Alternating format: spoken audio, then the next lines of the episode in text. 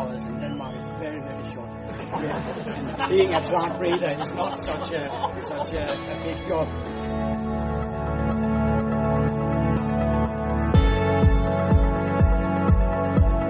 It's quite different from the uh, other European spelt.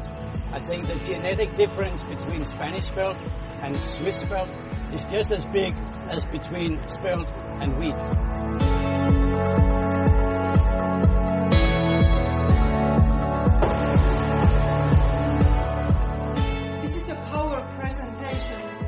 Without, with a point, but no PowerPoint.